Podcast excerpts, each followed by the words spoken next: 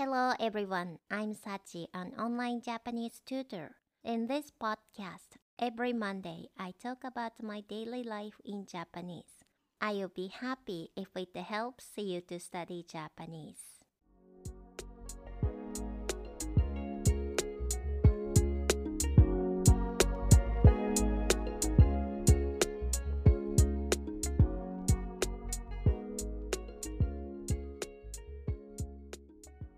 こんにちは、さちです。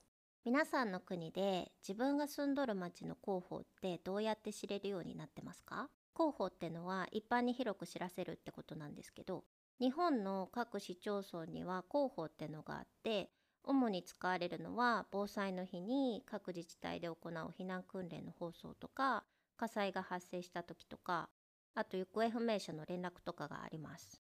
あとはね、お昼の12時と夕方の5時にチャイムとか音楽鳴ったりとかね。まあそれも各自治体で違うんですけどね。私の地元ではゴミ出しの連絡とかも入るんですよ。で、お昼と夕方はキンコンカーのチャイムが鳴りますね。多分どこも市町村に転入すると無料でね、機器の貸し出しがあると思うんですけどね。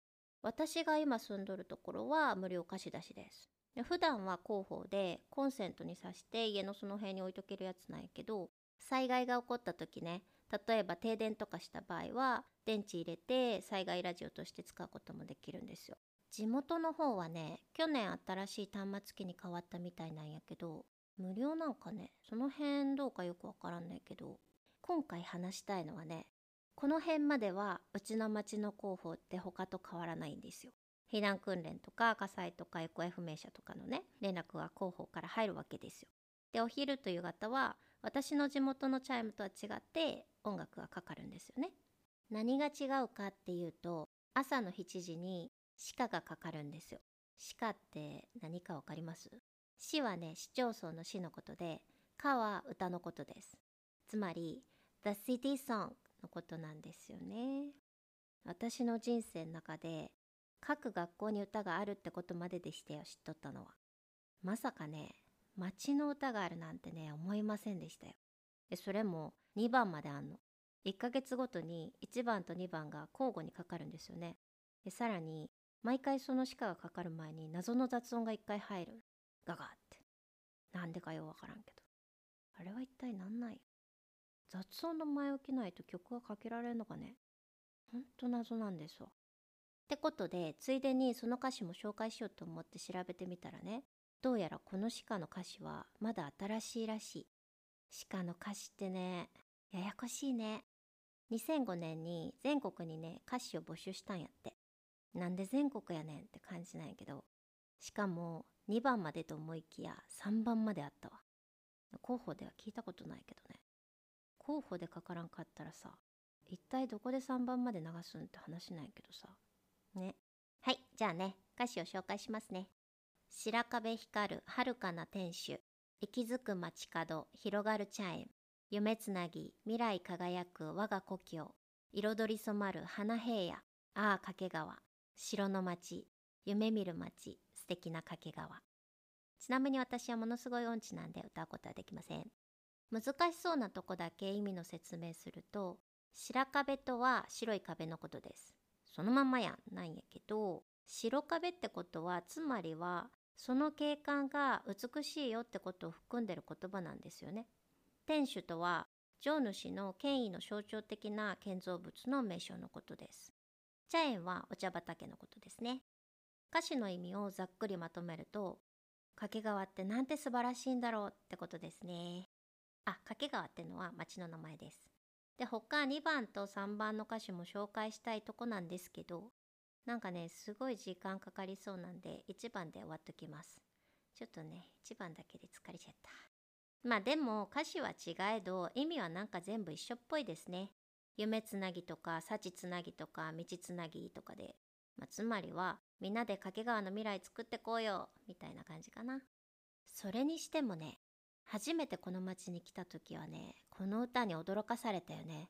だってさ朝起きて洗濯とかしとったらさ急に候補から歌が流れるんやもん。それも全く何の歌かも知らんやつ。で最後に「ああ掛川」って言うやん。えまさか町の歌ですかってなるやん。でそれを彼に言ったら「あ、そうそう、毎朝7時にね、鹿が流れるんやてって言うやん。最初は鹿って言葉にもピンとこんくて、え、なんそれ？と思ったもんね。でちなみにこの町に引っ越してきたのが月の初めやったのね。で、毎日毎日7時に鹿を聞きながら過ごすわけですよ。で、月が変わった時に、いつものように鹿が流れたと思ったら、なんかいつもと違うやん。あれ？いつもの歌詞じゃないなと思ってさ。で、またそれを彼に言ったの。